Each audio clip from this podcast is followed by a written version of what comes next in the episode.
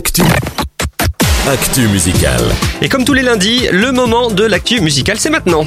C'est moi ou c'est particulièrement calme ici ce matin Sandrine, si tu nous écoutes ce matin, rassure-toi, Nathanaël tient le coup. Hein. Oui. D'ailleurs, c'est dommage qu'elle soit pas là ce matin parce que je trouve que notre découverte, notre artiste de la semaine lui ressemble un peu. Ah bon? Ah oui Alors pas trop physiquement, mais la manière dont elle décrit sa personnalité, ça peut coller. Solveig est une jeune parisienne à deux visages, Mhm. aussi espiègle et enjoué que mélancolique. C'est le parfait mélange des genres. Un peu de douceur dans un monde de brut, une voix suave sur un swing piquant, des chansons qui titillent l'oreille et l'esprit. Ça nous plaît ça sur Phare FM.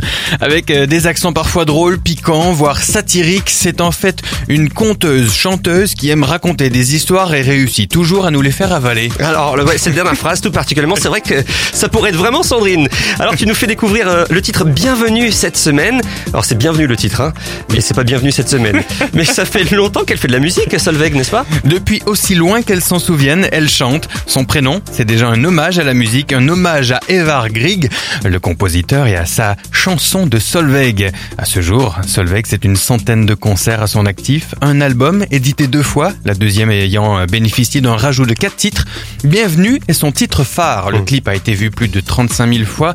Je vous le mets d'ailleurs hein, sur la page Facebook de Phare FM. C'est un titre qui se veut rassembleur au-delà de nos particularités. Chacun a sa place et doit prendre son espace. Tout ce qu'on aime, merci.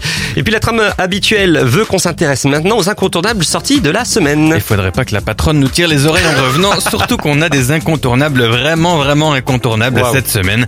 Jackie Velasquez et Trust, c'est cette semaine, cinq ans après son dernier album, c'est incontournable et c'est son 20e album en 22 ans de carrière.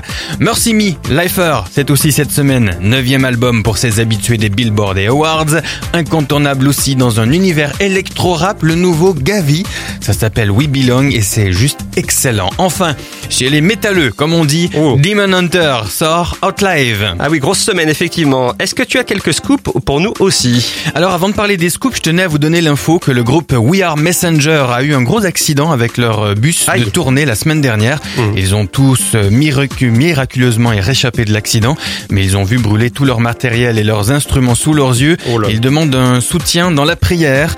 Euh, quelques infos aussi avec Switchfoot qui sera en concert à la Maroquinerie à Paris, ça sera le 28 mai. Ils seront à Bâle aussi le 30 mai. Mhm. Euh, côté sortie d'album, les Anglais de 1224 annoncent un nouveau single, ça sera début avril. Stu G, l'ancien guitariste de Delirious, a annoncé son nouvel album Béatitude pour le 21 avril. Il a déjà partagé un titre en collaboration avec euh, John Mark Macmillan et un autre a été écrit par Amy Grant. Bref, il s'est très bien entouré, ça promet. En effet. Merci beaucoup, Jonathan. Avec plaisir.